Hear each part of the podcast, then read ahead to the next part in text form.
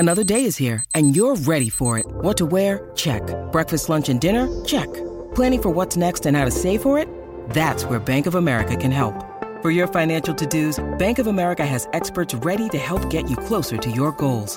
Get started at one of our local financial centers or 24/7 in our mobile banking app. Find a location near you at bankofamerica.com/talktous. What would you like the power to do? Mobile banking requires downloading the app and is only available for select devices. Message and data rates may apply. Bank of America N.A. member FDIC. When you need mealtime inspiration, it's worth shopping Kroger, where you'll find over 30,000 mouthwatering choices that excite your inner foodie. And no matter what tasty choice you make, you'll enjoy our everyday low prices, plus extra ways to save, like digital coupons worth over $600 each week. You can also save up to $1 off per gallon at the pump with fuel points. More savings and more inspiring flavors make shopping Kroger worth it every time. Kroger, fresh for everyone. Fuel restrictions apply.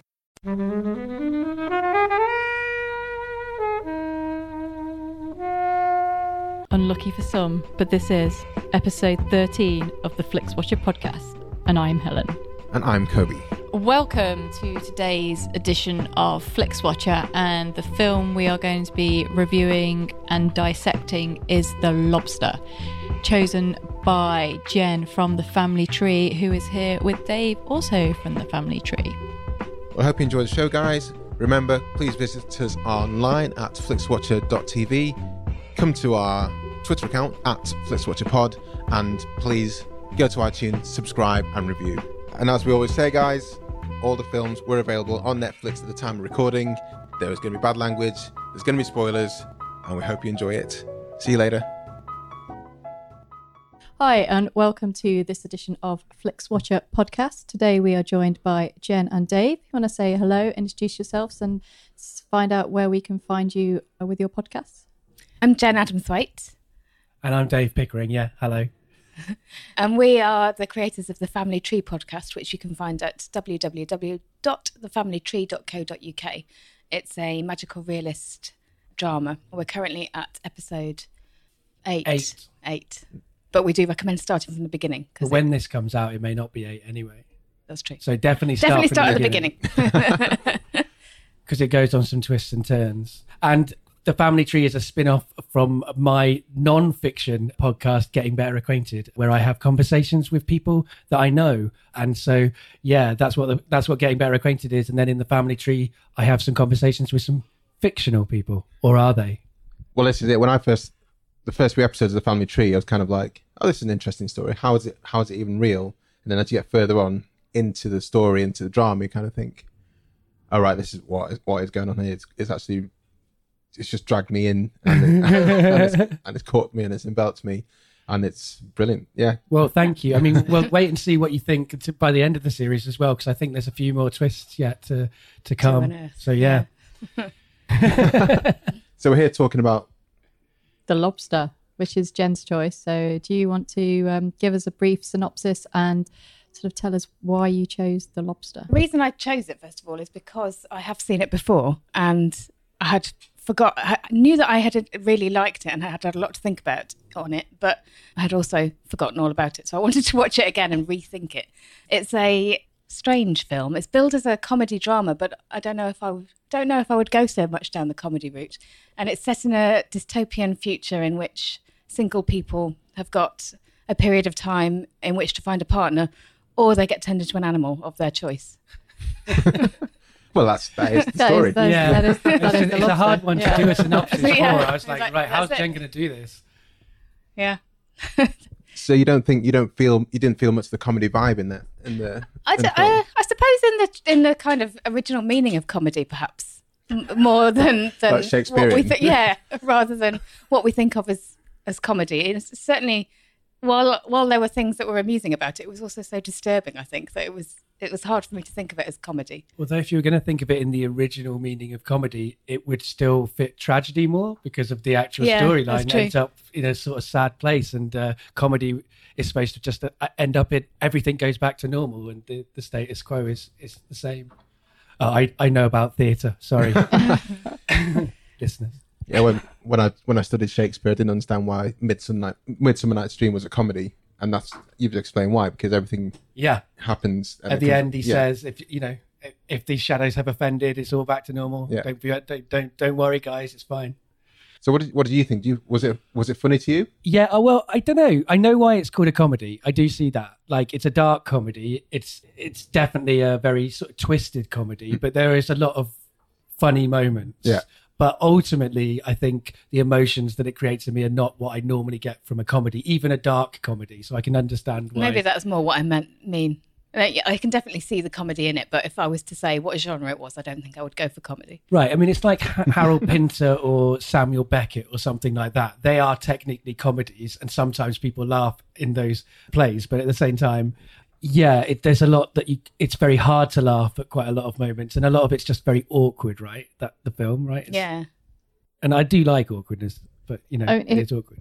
If I was to own this on DVD and I was to categorise my DVDs by genre, this would fall in the romance category. Oh, I believe. Really? Yeah. What? I can see that. Yeah. Romantic comedy is... This is not a romance. This is, well, I don't know. By the way, there's romance in there and there's comedy. And mash the two words together, then it's a rom-com. But I think drama implies that it's going to be something quite serious, where I don't think there's anything particularly serious about the intent of this film, even though a lot of the humour and some of the actions in it are quite dark. It's completely absurd. Yeah. And brilliantly absurd. So I think drama makes it sound too serious. And I think there's a lot of humour, very dark and underlying on this. So I would stick it in the romance comedy. Comedy romance. I mean, it's very darkness though, right? Like, it's not like... Is it dark or is it just bleak?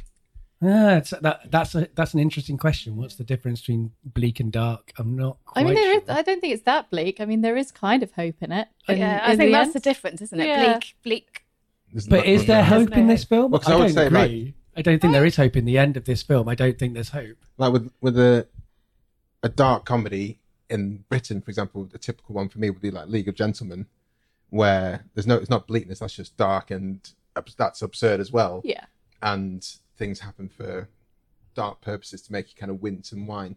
This is kind of really bleak in terms of the setup, and, you know, you're forced to try and find a partner based off of a trait that you both share in common, which is kind of a ridiculous setup. Yeah.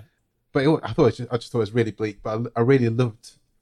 I thought it was a comedy. I thought 100%. I was laughing all the way. I saw this in the cinema, and I was tittering all the way through at a lot of the stupid things that they did in the name of trying to find a partner.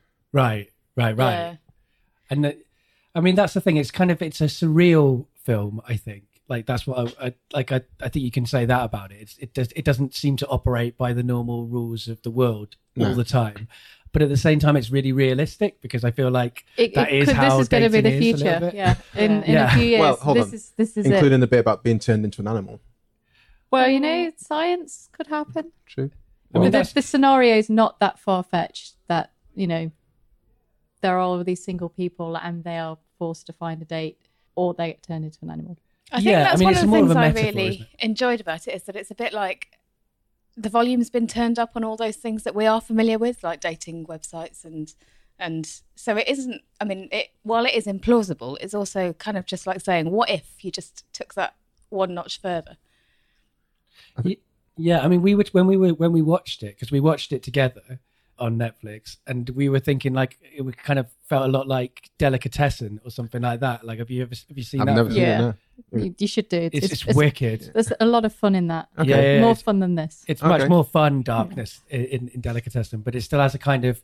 The volume's been turned up on all of the kind of reality, and it becomes so surreal and weird.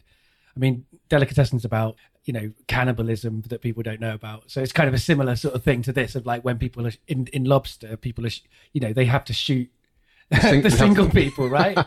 And get points for it. Yeah, exactly. Yeah. I think, I mean, we haven't really talked about what happens in the film. It centres around Colin Farrell, who... A brilliant Colin Farrell. Yeah, for someone who so frequently phones in an average performance, this is up there with probably the best, really. Yeah, it's up there with In Bruges. Yeah. Those are like the two most amazing Colin Farrell films. And I bring up Tigerland as well, but not many people have seen that. I haven't seen that. And that's, I recommend picking that out. I think that's what kind of brought him to stardom. But yeah, Colin Farrell, Helen and I have talked about how he doesn't work in cinema in general. Cinema. No, he has a few. I mean, Phone Booth is quite fun as well. But yeah, this definitely, and it's not just sort of the character performance as well. The physical performance is, he's just a very sort of sad looking creature in this film, and very unkind of like the kind of showy Colin Farrell that we probably know him more familiar as. Yeah, it's very stilted, very deadpan delivery. But everyone's got that kind of deadpan delivery.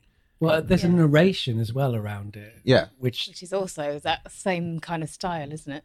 That deadpan. In fact, we paused it in the middle to make a cup of tea, didn't we?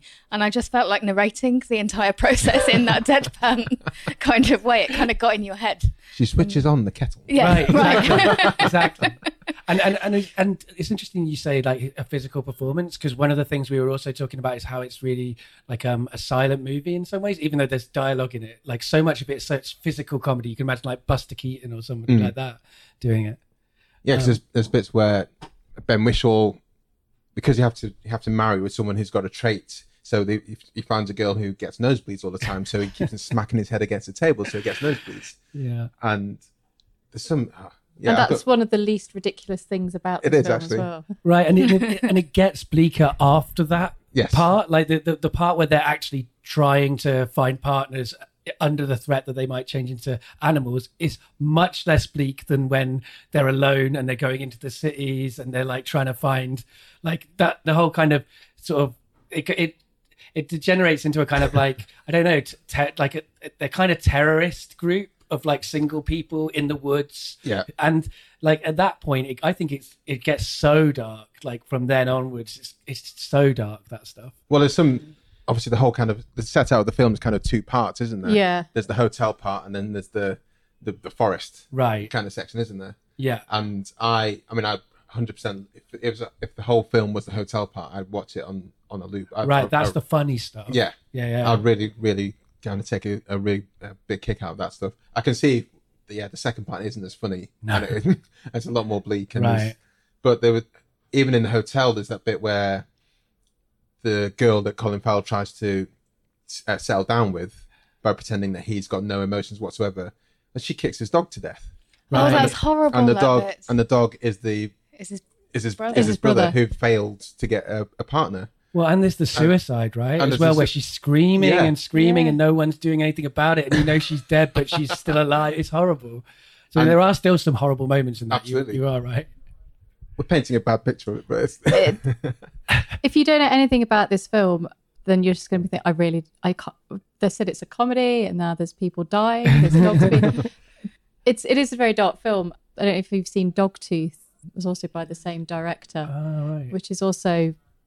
brilliant but quite dark as well, but again has this weird, really really funny, really really horrific running all the way through it. And he's actually got two new films coming out next year, I read, but there is violence to animals in that as well, and it's really bizarre that he has violence against humans and violence against animals, and yet like the thing that I remembered the most was obviously the dog being kicked to death, let alone like all the violence against people. It was just kind of, that was the bit where people had obviously been laughing in the cinema, and then that was the point where everyone were not really laughing. Yeah.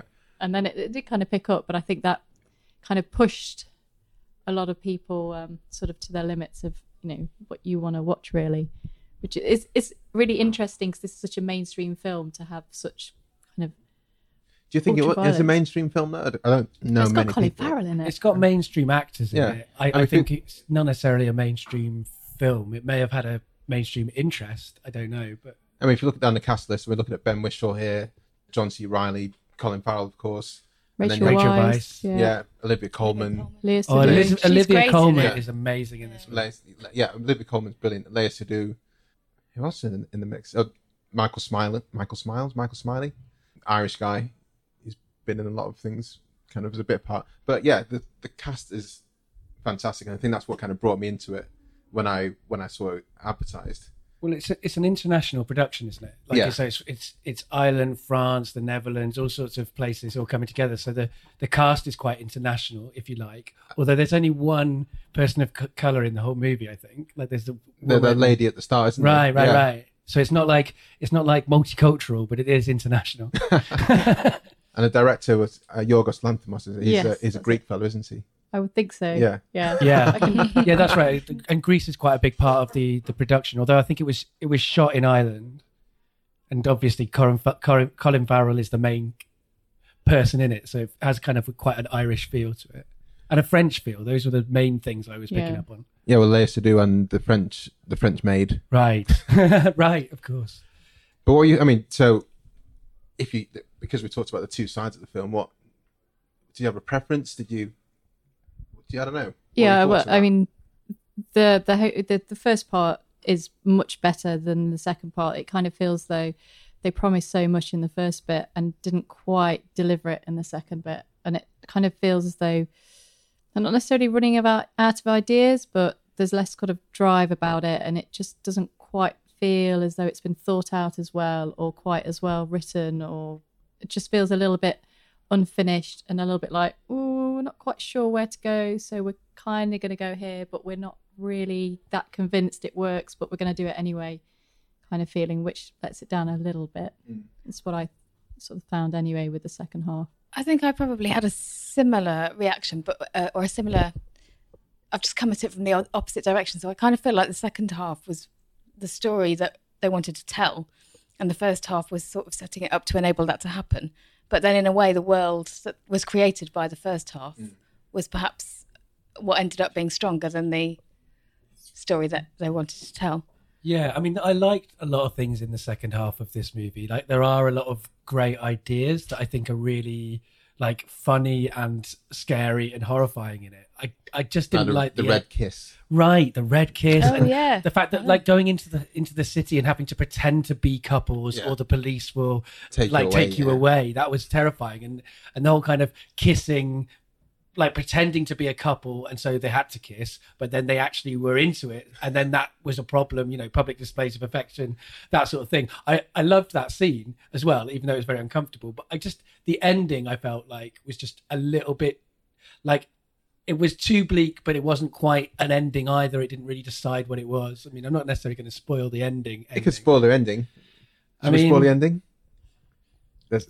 There's a knife in an eye, and you don't know what happens. Yeah, you don't know if he's gone off and blinded himself so that he can be the same as his girlfriend, or if he's going to like not blind himself and try and convince her that he is blind. So that I quite like that ambiguity at the end, because it just is like no hope, isn't it? And I feel like that's what it was going with, and that's what it did. There just was no hope. I quite enjoyed the bleak. Well, you do have a taste for bleak stuff. Like, there's definitely been books and art that we've both watched, and I've been like, oh, I didn't like the ending. It was just a bit too bleak. And you're like, no, that's why it's good. And that's happened a few times, I think. Yeah, Time Traveler's Wife, the book, stands out to me in that. Yeah. How's the film, The Time Traveler's Wife? I love the book so much that I'm not sure I really want to risk the film. I tell you what, I've seen the film. Don't see it. It's nowhere. It doesn't understand what the book is. That's an interesting thing. Like what they made of The Time Traveler's Wife when they made it into a film was a kind of rom-com. Yeah. Like whereas what it should have been is something like The Lobster, and have the darkness and the twisted and the moments of violence that are in the book, which is kind of like taken out of the film. Yeah, I don't think I'm going to watch that. I mean, yeah, I really enjoyed The Lobster. I was really pleased because we asked a lot of people, we invited people to choose what films they wanted to watch on this, on the Flixwatcher, and The Lobster was the most popular choice. So that shows this kind of testament to the fact that there are people out there who want to watch this kind of film. And or maybe they missed it kind of at the cinema and sort of seen that it was on Netflix, and it was like, oh, this is... the one to watch there. Yeah. So when I saw, obviously, we were going to be reviewing this, I was like, oh, yes. Yes. This is a good choice. Good length as well. How long is it? I think it's 1 hour 59. That's right. Yeah. Just under 2 hours, which I think seems to be quite important, doesn't it, for TV movie watching? Yeah, I guess so. Although, this age of... Yeah. I mean, I guess so. Although normally what we watch on Netflix is TV. Yeah. So... paused both of those in the middle and had made a cup of tea and then came sat back. But they are like they were. This film is definitely the right length to have a cup of tea right in the middle in it, and for both sides to feel like TV episodes. It might almost be advisable. Or maybe something a bit stronger. Yeah.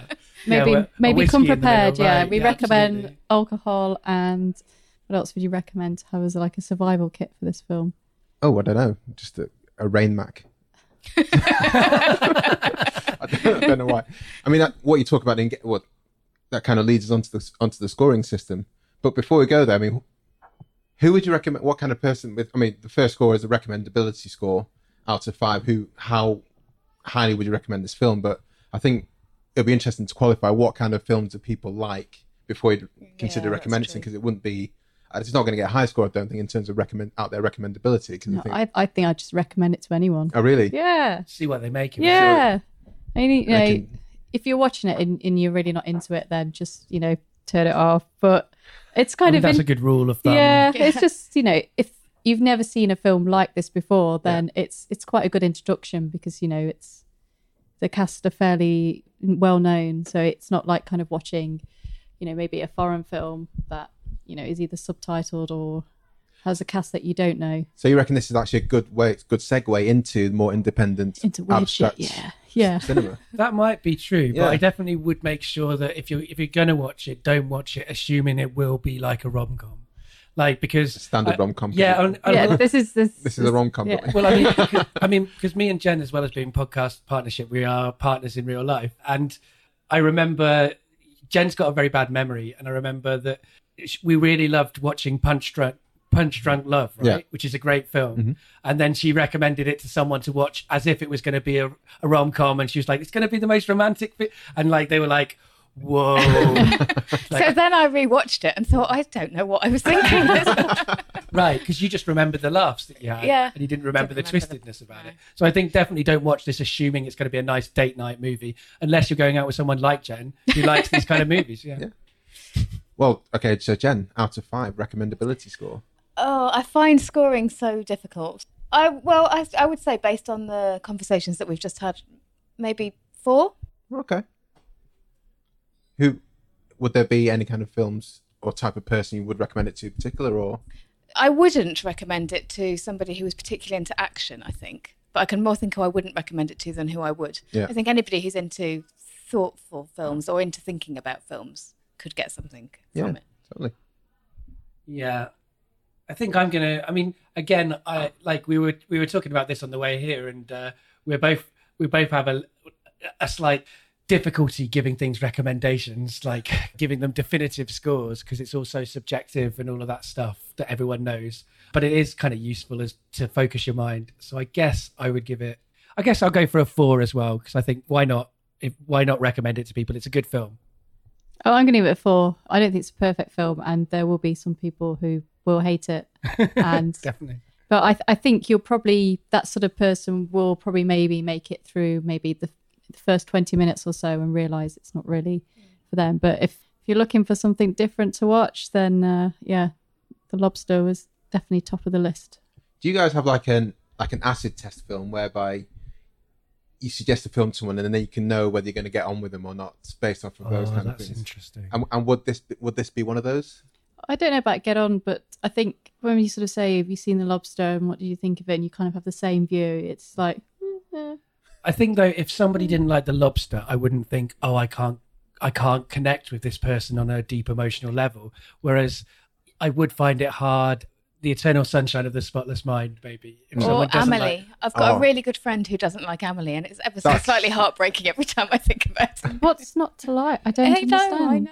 But there will be people who don't watch Amelie because there's subtitles in it. That's true. That I can see that puts it off. But she has seen it. That's not why she doesn't watch it. I think it's like people say that Amelie's twee or like a little bit kind of like, fluffy, I guess some people think. But I know that's not your opinion, and those people are no doubt wrong. And I like Amelie, so... Yeah, I'm not all about the bleak. Amelie's amazing. Yeah, that's a good point, actually. That's a good example of you not always liking just bleak things. I'm going to give it 3.5, I reckon. I think I know a lot more people who wouldn't like it than do, but I think I know who would get a proper kick out of it. Yeah, I mean, I guess that's definitely... I definitely would say I know loads of people who wouldn't like it, yeah, but I don't think that's a bar for me recommending it to people. So you recommend something you know they wouldn't like? I've certainly done that in my life. It's fun. You'll really like this. So the repeat viewing score, how likely to watch it? How often are you likely to watch it again? Well, again, for me, the fact that I never remember anything means that I can pretty much rate any film fairly highly unless I didn't like it, because I will forget it again in 6 months' time.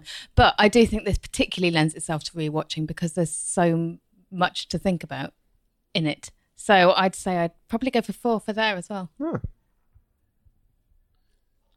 Dave? Yeah, I mean, I think I really like it. I'd watch it again if it was on. I can sometimes see me being in the mood to watch it. So I reckon 3. I gave it 4. I saw it at the cinema. Enjoyed it the second time round, and I know someone who also wants to see it, so gonna sit in and watch that. And I don't think I probably need to watch it again this year, but yeah, I'd probably watch it again. I don't know. I find it weirdly fascinating. I think is what I come to think of it. That's a good way of putting it. I like that. So yeah, 4. Yeah, I'm a 4. It would be higher if the second half wasn't as so totally different to the first half. I watched it again for the first half lots of times, and I can see myself actually watching it just for the first half and then kind of turning off, stopping. I mean, I think I would have been higher if I had more time in my life for the repeat viewing. It's kind of like if it's in Bruges, for example, I will always watch. I will watch that every opportunity I have. Whereas this, it's like I like it, but I wouldn't want to. I wouldn't, It, there's other things to watch, sure, and I would want to watch them above it, I think. Fair enough. So the small screen score, this is how you kind of, do you feel you missed out by not watching it in the cinema? Or if you saw it in the cinema, do you think, that was the best place for it? I didn't see it in the cinema, and I don't feel like in fact, I almost feel like I'm glad I didn't see it in the cinema. I think I might have found it a little bit overwhelming in the cinema. Yeah, it's definitely, you don't want to be in a full cinema with that, I think. Like, I wouldn't mind being in an empty cinema with a few people in it, but if it's like a really packed cinema and everyone's got popcorn and it's like pouring over you, I wouldn't want to be watching the dog get kicked. So, small screen score, I'd say that's a good, I might even go 5. Oh, wow. So I'd say it's good on the small screen. Yeah, I reckon I'm 5. 5 for small screen. I mean, I'm going to give it a 4. I did see it at the cinema. It was quite an experience. Don't go on a date to watch The Lobster. But yeah, it equally works well. You don't really need to see it on the big screen. Yeah. So, yeah, it's... I can't really see... I mean, if you want to sort of project it a bit bigger, then you can. But yeah, TV screen is perfect for that. Yeah, I think it's a good film. And if it was shown at the Prince Charles Cinema again, I don't think I'd feel the need to... go, wow, I need to watch that on the big screen again. So yeah, 4, I think. I did sit at the cinema and enjoyed it. Engagement score. So how engaged were you during watching it? Did you feel the need to be checking your phone? Did you stop to have a cup of tea? We did stop to have a cup of tea. But I think we would do that for anything now. I think we've been too conditioned by TV. Exactly. I don't think that's a reflection of the film. It's more a reflection just like of tea. When we sit on the settee, we have a cup of tea after around about an hour. And also this is kind of a convenient break, so once it kind of leaves the hotel setting, maybe that could be the marker for it's a good time to go the toilet, have a cup of tea. Which I think all films should have, actually. An interval in the film I would like very much. And I'm trying to think if I checked my phone. I think I might have checked my phone a little bit at points because of the fact that I'd seen it before and I knew what was happening. But if I'd been watching it for the first time, in fact, when I did watch it for the first time, on the same settee, I was engaged from beginning to end. So I think certainly on a first time, it's incredibly engaging. So what score would you give it? I should go for Jen first whilst you pontificate. Going to go 4, I think. Yeah, I'm going to go for 4. Yeah, I'm going to go for 4 as well. Yeah. I'm going to join you all in the 4. I think it has to be, it's either you're engaged with the film or you're not engaged with it. Yeah. And I think we all enjoyed it. So we must have been, you can't watch this in the background, can you? No. That's it. You can't half watch it. No. You're either in or you're out. Well, there we go. Anything else to say, guys? What's your question? Is there anything I should have asked you? That's what we ask. That's what I ask. The character of me asks. In The Family Tree, it's very confusing to be yourself and also a character of yourself. Is there anything else? I mean, I guess. I guess one of the reasons that this appealed to you is because it's a kind of magical realist film, and that's kind of what you brought to The Family Tree. Like, I brought me and you brought magical realism. So it kind of made sense for us to talk about together on someone else's podcast. Yeah. So that's just a genre I enjoy. I enjoy just like reality off kilter. Yeah.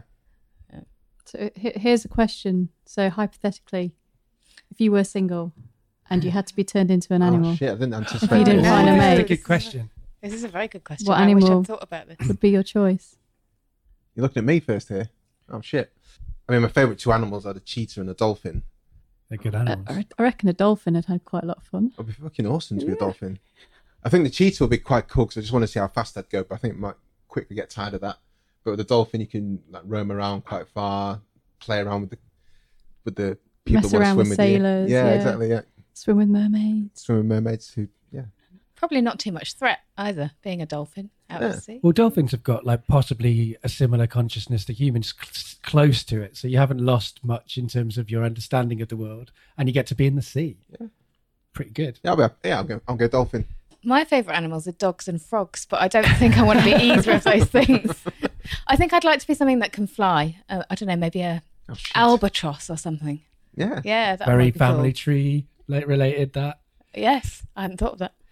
I know what I would like to be. I would like to be a bonobo. Bonobos are the fourth great ape that are a little bit like chimpanzees. But the difference is between them and chimpanzees is bonobos kind of all hang out in a kind of hippie commune and basically all have sex with each other as grooming. And they have like, they're one of the few animals that has face-to-face sex as well. Like, so they have kind of love partnerships and bonds across the whole community, and basically they just like hang out eating, having sex, and like the women are kind of in charge. I've thought about this quite a lot. Yeah. Well, I've always wanted to be a bonobo. I mean, they're vastly superior to human beings, I think. But yeah, so bonobo is my answer. Helen, back to you. I don't really know how to follow that. I mean, anyone who knows me in the slightest way will know the answer to this. It's got to be a cat, hasn't it? Just a domestic house cat. We're going for like king of the jungle. Just a cat, yeah. Just a normal cat. Just a normal tabby. I can see the appeal in that, actually. Yeah. Yeah. Well, you just hang around, come and go as you please, get fed, get a bit pissed off if you don't get fed. That's it. Look really cool, go out at night. Yeah. Yeah, sleep, causing mischief. Long time, whenever you like. Yeah. All right. I think that's a great place to finish, guys, isn't it? And on that note. Yeah. So, remind us, guys, of who you are, where you come from, and we will link to all this in the notes and the blog and everything. So right, yeah. So I'm Dave Pickering, and you can find my podcast Getting Better Acquainted at www.gettingbetteracquainted.co.uk. Don't know why I'm still bothering to say the W's there. It's just a force of habit at this point. How old are you? Superfluous. 35. Yeah, so that's when internet first came out, wasn't it? It was all about the W's, wasn't it? It was. And I also do various other things, so you can find out about that at Dave Pickering Storyteller.co.uk. It's always .co.uk because that is cheaper. And yeah, so I do true storytelling nights, and I do there's lots. Basically, all my life is online on a podcast somewhere. So if you like me, go search it out. But I also do a podcast with Jen. Be me. I'm Jen Adamthwaite, and we are together doing The Family Tree, which you can find at thefamilytreepodcast.co.uk. We will check it. And yeah, it might be the thefamilytreepodcast.co.uk. Oh, it's the thefamilytreepodcast.co.uk, I think. I think it is. Yeah, check the show notes. And where else can they find you, though? Because you don't just do the podcast. Oh, me. I'm also on Twitter under the handle at J Adamthwaite. That's probably the best place to find all the other links to me. You do writing and stuff like that. Yeah. Oh, and I'm on Twitter at GooseFat101. There you go. Why not? Not Bonobo 101. No, I should. Well, maybe I'll change it soon. Awesome. Thank you very much, guys. Thanks for coming on. Bye. Bye. Bye. Thanks, as always, to our super special podcasting guests, Jen and Dave from The Family Tree. Thank you. Always thanks. More thanks than ever to the awesome guys at GL Productions for editing this show, and thank you as always to the mighty people for providing the tunes. Don't forget to review us Subscribe to us on iTunes. If you want to say hello, we're on Twitter at FlixWatcherPod, and full listings and information about our guests can be found on the website flixwatcher.tv. Thank you and bye.